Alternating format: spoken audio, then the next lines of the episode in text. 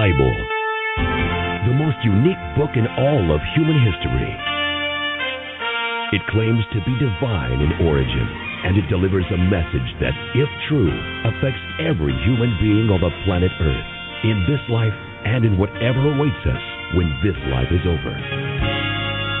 The Bible is unique in its survival. Over the past 2,000 years, no other book has been subjected to the intense scrutiny that the Bible has endured. Generations of linguists, historians, and archaeologists have explored the details of the Bible's production and tested the accuracy of its transmission to us today. Critics and foes have come and gone. Problems have been raised and solved, and still the Bible stands, totally alone in the degree of its historical accuracy and reliability. The Bible is also unique in foretelling future events. The Old Testament alone contains over 2,000 specific predictions about people, cities, nations, and empires.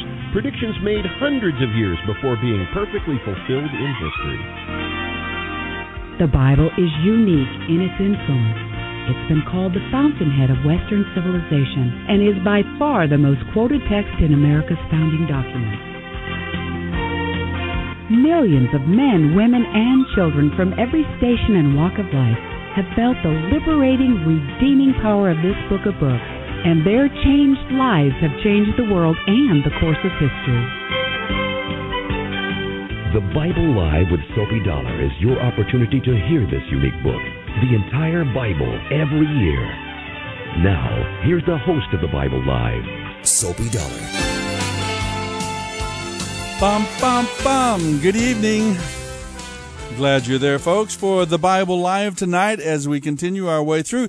I think one of the more interesting books. It is extremely enlightening for the believers of our era. Those of us who've come into the kingdom of God by understanding the good news, the gospel of Jesus, the Messiah. The word Messiah just means Christ. Jesus Christ is Jesus the Messiah. It's not his name, it's his title, Christos the Greek transliteration or translation of the Hebrew term Meshua, Yeshua HaMashua, Jesus the Messiah. At any rate, we talk about the book of Hebrews helping us to understand that the Messiah was long, long, long predicted that this message of the gospel, that Christianity, what we've come to know as Christianity, the religious system of Christianity, has its roots way, way back in the Hebrew revelation and actually even goes back beyond the time of Abraham.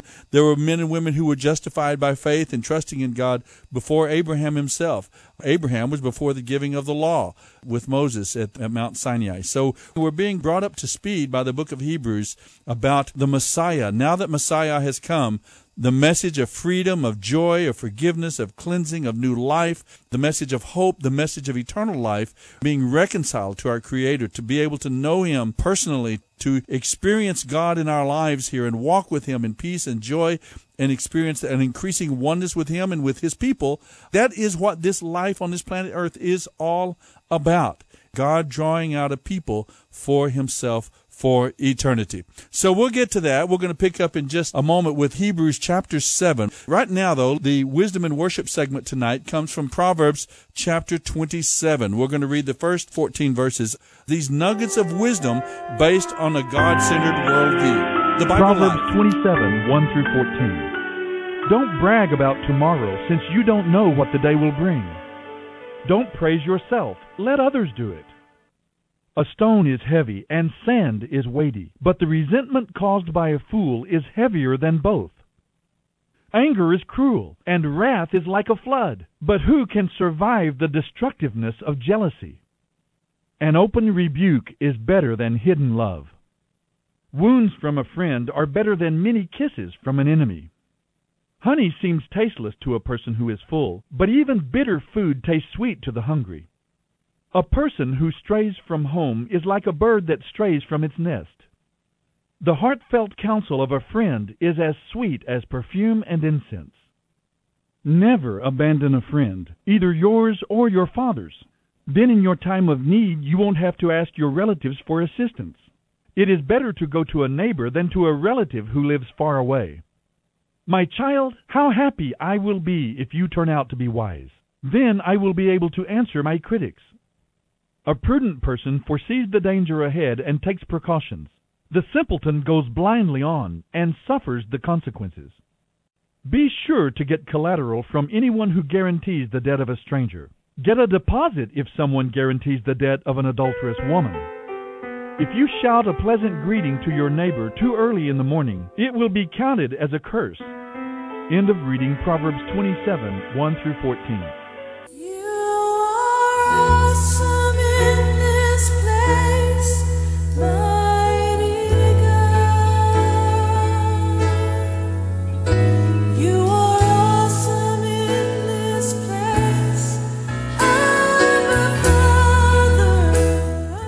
This is the Bible Live with Soapy Dollar.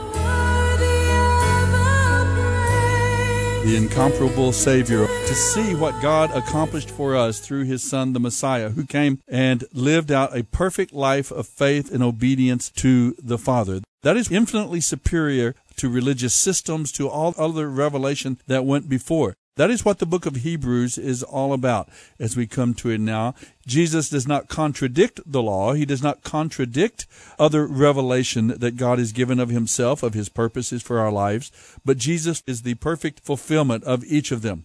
There is one God, one purpose, and one plan of redemption and salvation for all of humanity.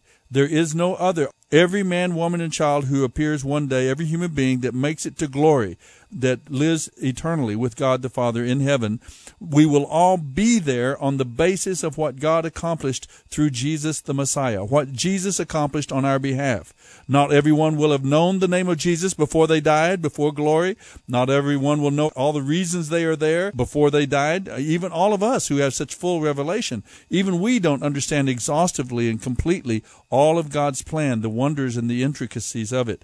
But all of us will be there because of what God accomplished on our behalf in and through His Son, Jesus the Messiah. And that's the theme of the book of Hebrews, the superiority, the glory, the greatness of Jesus. And tonight we start off talking about Melchizedek, a priest that preceded Abraham. Hebrews 7 1 through 1031.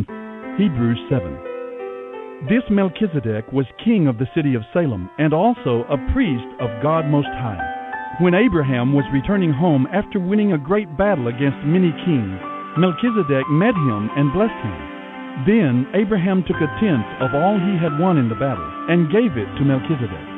His name means King of Justice. He is also King of Peace because Salem means peace. There is no record of his father or mother or any of his ancestors, no beginning or end to his life.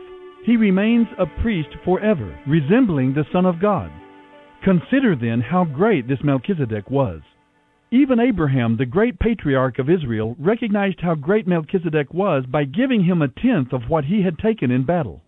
Now the priests, who are descendants of Levi, are commanded in the law of Moses to collect a tithe from all the people, even though they are their own relatives. But Melchizedek, who was not even related to Levi, collected a tenth from Abraham. And Melchizedek placed a blessing upon Abraham, the one who had already received the promises of God. And without question, the person who has the power to bless is always greater than the person who is blessed. In the case of Jewish priests, tithes are paid to men who will die. But Melchizedek is greater than they are, because we are told that he lives on. In addition, we might even say that Levi's descendants, the ones who collect the tithe, paid a tithe to Melchizedek through their ancestor Abraham. For although Levi wasn't born yet, the seed from which he came was in Abraham's loins when Melchizedek collected the tithe from him. And finally, if the priesthood of Levi could have achieved God's purposes, and it was that priesthood on which the law was based, why did God need to send a different priest from the line of Melchizedek, instead of from the line of Levi and Aaron? And when the priesthood is changed, the law must also be changed to permit it. For the one we are talking about belongs to a different tribe, whose members do not serve at the altar. What I mean is, our Lord came from the tribe of Judah, and Moses never mentioned Judah in connection with the priesthood. The change in God's law is even more evident from the fact that a different priest, who is like Melchizedek, has now come. He became a priest not by meeting the old requirement of belonging to the tribe of Levi, but by the power of a life that cannot be destroyed. And the psalmist pointed this out when he said of Christ, You are a priest forever in the line of Melchizedek. Yes, the old requirement about the priesthood was set aside because it was weak and useless, for the law made nothing perfect. And now a better hope has taken its place. And that is how we draw near to God. God took an oath that Christ would always be a priest, but he never did this for any other priest. Only to Jesus did he say, The Lord has taken an oath, and he will not break his vow. You are a priest forever. Because of God's oath, it is Jesus who guarantees the effectiveness of this better covenant. Another difference is that there were many priests under the old system. When one priest died, another had to take his place. But Jesus remains a priest forever. His priesthood will never end. Therefore, he is able once and forever to save everyone who comes to God through him. He lives forever to plead with God on their behalf. He is the kind of high priest we need because he is holy and blameless, unstained by sin. He has now been set apart from sinners, and he has been given the highest place of honor in heaven. He does not need to offer sacrifices every day like the other high priests. They did this for their own sins first, and then for the sins of the people. But Jesus did this once for all when he sacrificed himself on the cross. Those who were high priests under the law of Moses were limited by human weakness. But after the law was given, God appointed his Son with an oath, and his Son has been made perfect forever. You're listening to the Bible Live with Soapy Dollar. Hebrews 8. Here is the main point. Our high priest sat down in the place of highest honor in heaven, at God's right hand. There he ministers in the sacred tent, the true place of worship that was built by the Lord and not by human hands. And since every high priest is required to offer gifts and sacrifices, our high priest must make an offering too. If he were here on earth, he would not even be a priest, since there already are priests who offer the gifts required by the law of Moses. They serve in a place of worship that is only a copy, a shadow of the real one in heaven. For when Moses was getting ready to build the tabernacle, God gave him this warning Be sure that you make everything according to the design I have shown you here on the mountain. But our high priest has been given a ministry that is far superior to the ministry of those who serve under the old laws. For he is the one who guarantees for us a better covenant with God, based on better promises. If the first covenant had been faultless, there would have been no need for a second covenant to replace it. But God Himself found fault with the old one when He said, The day will come, says the Lord, when I will make a new covenant with the people of Israel and Judah. This covenant will not be like the one I made with their ancestors when I took them by the hand and led them out of the land of Egypt. They did not remain faithful to my covenant, so I turned my back on them, says the Lord. But this is the new covenant I will make with the people of Israel on that day, says the Lord. I will put my laws in their minds so they will understand them, and I will write them on their hearts so they will obey them. I will be their God, and they will be my people. And they will not need to teach their neighbors, nor will they need to teach their families, saying, You should know the Lord. For everyone from the least to the greatest will already know me, and I will forgive their wrongdoings and I will never again remember their sins. When God speaks of a new covenant, it means he has made the first one obsolete. It is now out of date and ready to be put aside. You're listening to the Bible live with Soapy Dollar. Hebrews 9. Now, in that first covenant between God and Israel, there were regulations for worship and a sacred tent here on earth. There were two rooms in this tent. In the first room were a lampstand, a table, and loaves of holy bread on the table. This was called the holy place. Then there was a curtain, and behind the curtain was the second room called the most holy place. In that room were a gold incense altar and a wooden chest called the Ark of the Covenant, which was covered with gold on all sides. Inside the ark were a gold jar containing some manna, Aaron's staff that sprouted leaves, and the stone tablets of the covenant with the Ten Commandments written on them. The glorious cherubim were above the ark. Their wings were stretched out over the ark's cover, the place of atonement. But we cannot explain all of these things now. When these things were all in place, the priests went in and out of the first room regularly as they performed their religious duties. But only the high priest goes into the most holy place, and only once a year, and always with blood. Which he offers to God to cover his own sins and the sins the people have committed in ignorance. By these regulations, the Holy Spirit revealed that the most holy place was not open to the people as long as the first room and the entire system it represents were still in use. This is an illustration pointing to the present time. For the gifts and sacrifices that the priests offer are not able to cleanse the consciences of the people who bring them. For that old system deals only with food and drink and ritual washing, external regulations that are in effect only until their limitations can be corrected. So Christ has now become the high priest over all the good things that have come. He has entered that great, perfect sanctuary in heaven, not made by human hands and not part of this created world.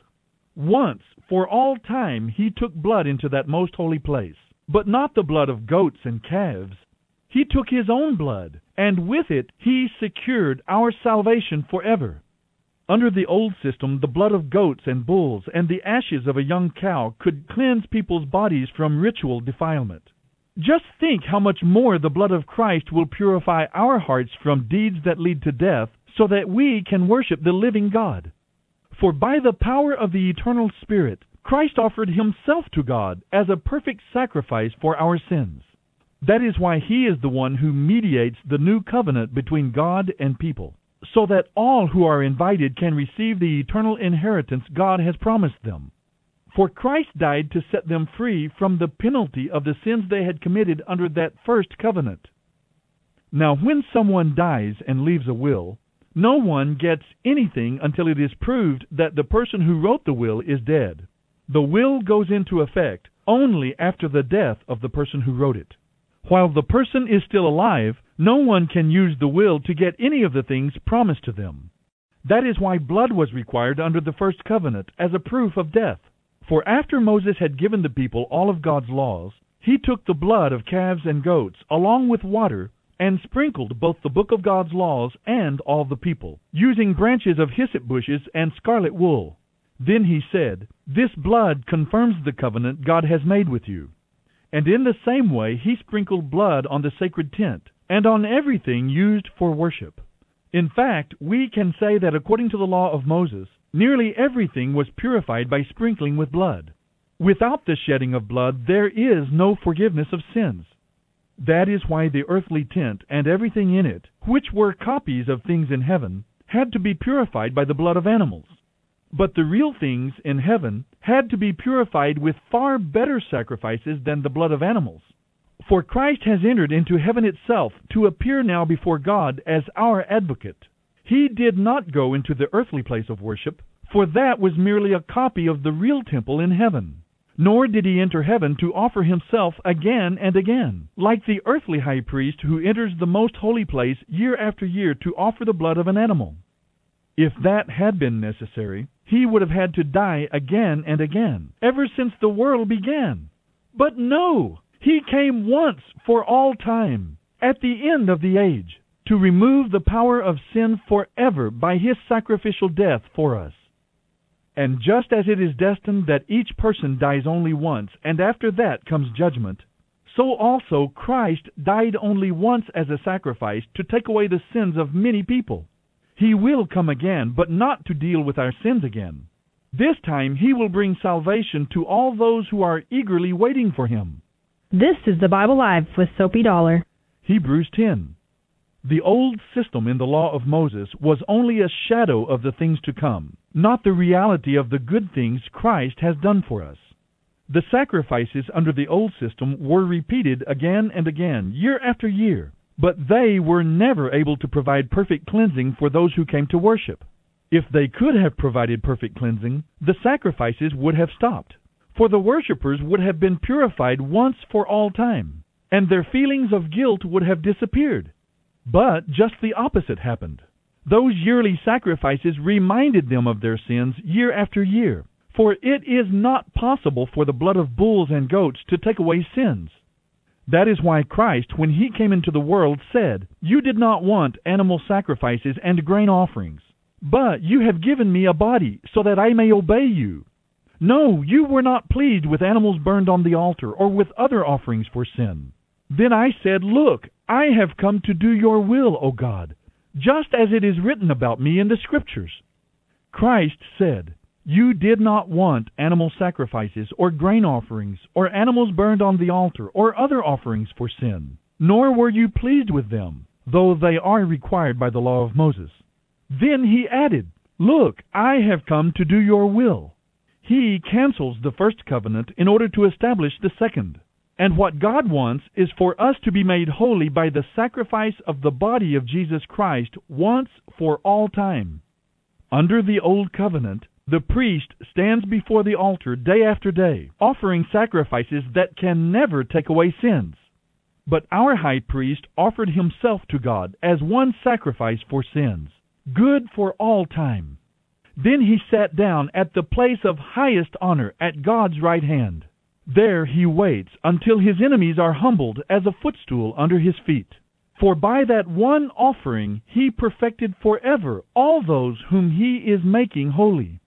And the Holy Spirit also testifies that this is so. First he says, This is the new covenant I will make with my people on that day, says the Lord. I will put my laws in their hearts so they will understand them, and I will write them on their minds so they will obey them. Then he adds, I will never again remember their sins and lawless deeds. Now when sins have been forgiven, there is no need to offer any more sacrifices. And so, dear brothers and sisters, we can boldly enter heaven's most holy place because of the blood of Jesus. This is the new life giving way that Christ has opened up for us through the sacred curtain, by means of his death for us. And since we have a great high priest who rules over God's people, let us go right into the presence of God, with true hearts, fully trusting him. For our evil consciences have been sprinkled with Christ's blood to make us clean, and our bodies have been washed with pure water. Without wavering, let us hold tightly to the hope we say we have, for God can be trusted to keep his promise. Think of ways to encourage one another to outbursts of love and good deeds. And let us not neglect our meeting together, as some people do, but encourage and warn each other, especially now that the day of his coming back again is drawing near. Dear friends, if we deliberately continue sinning after we have received a full knowledge of the truth, there is no other sacrifice that will cover these sins. There will be nothing to look forward to but the terrible expectation of God's judgment and the raging fire that will consume his enemies. Anyone who refused to obey the law of Moses was put to death without mercy on the testimony of two or three witnesses. Think how much more terrible the punishment will be for those who have trampled on the Son of God and have treated the blood of the covenant as if it were common and unholy. Such people have insulted and enraged the Holy Spirit, who brings God's mercy to his people. For we know the one who said, I will take vengeance. I will repay those who deserve it. He also said, The Lord will judge his own people. It is a terrible thing to fall into the hands of the living God. End of reading Hebrews 7 1 through 1031. My Jesus, my Savior, oh, there is none like you. You're listening to the Bible live with Soapy Dollar.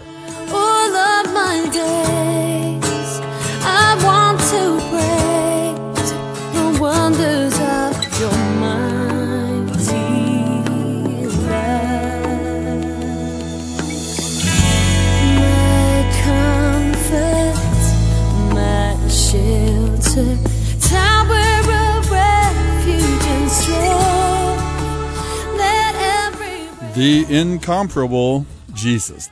Heard tonight from the book of Hebrews, this astounding book. Almost every verse, every chapter for sure, makes these incredible points about the superiority, the beauty, the power of what God has accomplished for humanity, for his people through the Messiah the beauty of the revelation that God has given us of Himself. Yes, it's a progressive revelation. We know more about God as God worked with men and women century after century after century as He revealed Himself to those who preceded Abraham. Then we come to the time of Abraham, through the time of Isaac and Jacob, the people of Israel, and then to Moses and the law throughout the years and the times of the kings and so on. But then finally, the full blown light, the bright, brilliant light of Messiah Himself broke upon us. And now the writer of the Hebrews is giving us this beautiful picture of the message, the revelation, and the work, the redemptive work that God carried out for us through Messiah. Everything points to the beauty and the superiority of Jesus. The prophets, yeah. the priests, the Aaronic priesthood, the Levitical priesthood, the Melchizedekian um, priesthood, the law itself pointed toward him as a tutor to bring us to see our need of a mm-hmm. savior. The kings were all just figures of the righteous king who would come that righteous branch who would come and fulfill all the aspirations of a holy, good, righteous, and just king. Everything points to the beauty and the superiority of Jesus. We are so prone as believers, and it's what happened to Israel we try to put God in the box, try to reduce him to understandable, measurable terms that we can express and that we know it and we've got it. We just can't do that. He's wonderful. He's approachable. He's intimate with us. He loves us. But like C.S. Lewis constantly reminds the children in Narnia, he's not a tame lion. He's beyond yeah. definitions, all of our religious categories. We need to learn to appreciate and love and admire and experience Him as the true and living God above all other gods, above all of our understanding. His ways so far beyond ours. I'm not sure if the smartest people on planet Earth aren't truck drivers. I've talked to so many of them as they listen to the Bible live, as they make their nightly deliveries across the state of Texas and across the nation from time to time. They do have some great wisdom, as Jim shared tonight. What he emphasized to me, and I echo it wholeheartedly, we need to be very careful as modern 21st century Christians that we don't somehow try to get God in a box. Jesus all labeled and all clearly defined.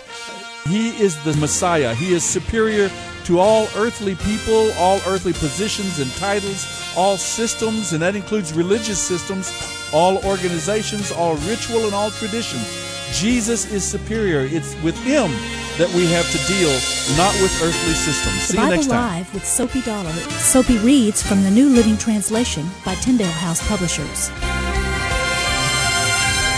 The Bible Live is dedicated to helping promote spiritual revival across America, and your financial support is needed. Please mail your tax deductible gift to the Bible Live, Post Office Box 18888. That's the Bible Live, P.O. Box 18888, San Antonio, Texas 78218. You may also make credit card donations at the ministry website, thebiblelive.com.